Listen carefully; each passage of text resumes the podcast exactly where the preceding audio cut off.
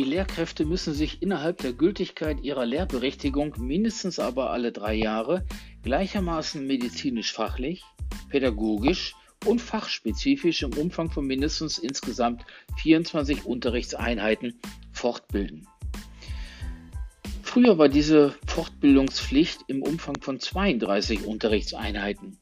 Wenn man dann bedenkt, dass die lehrprogrammbezogene Einweisung nur 16 Unterrichtseinheiten umfasst, stellt sich die Frage, warum habe ich mich überhaupt fortgebildet, wenn ich mit Wiedererlangung der Lehrberichtigung eine Einweisung in den Betriebssanitätsdienst mit nur halb so viel Unterrichtseinheiten vollkommen ausreichend sei.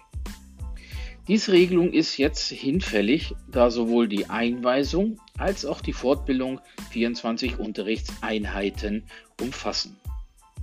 Von diesen 24 Unterrichtseinheiten können bis zu acht Unterrichtseinheiten anderweitig mit Themen zum ähm, Inhalt Sicherheit und Gesundheit im Betrieb nachgewiesen werden. Diese Fortbildung muss nicht zwingend bei einer geeigneten Stelle gemäß Abschnitt 3 dieses Grundsatzes 204002 absolviert werden.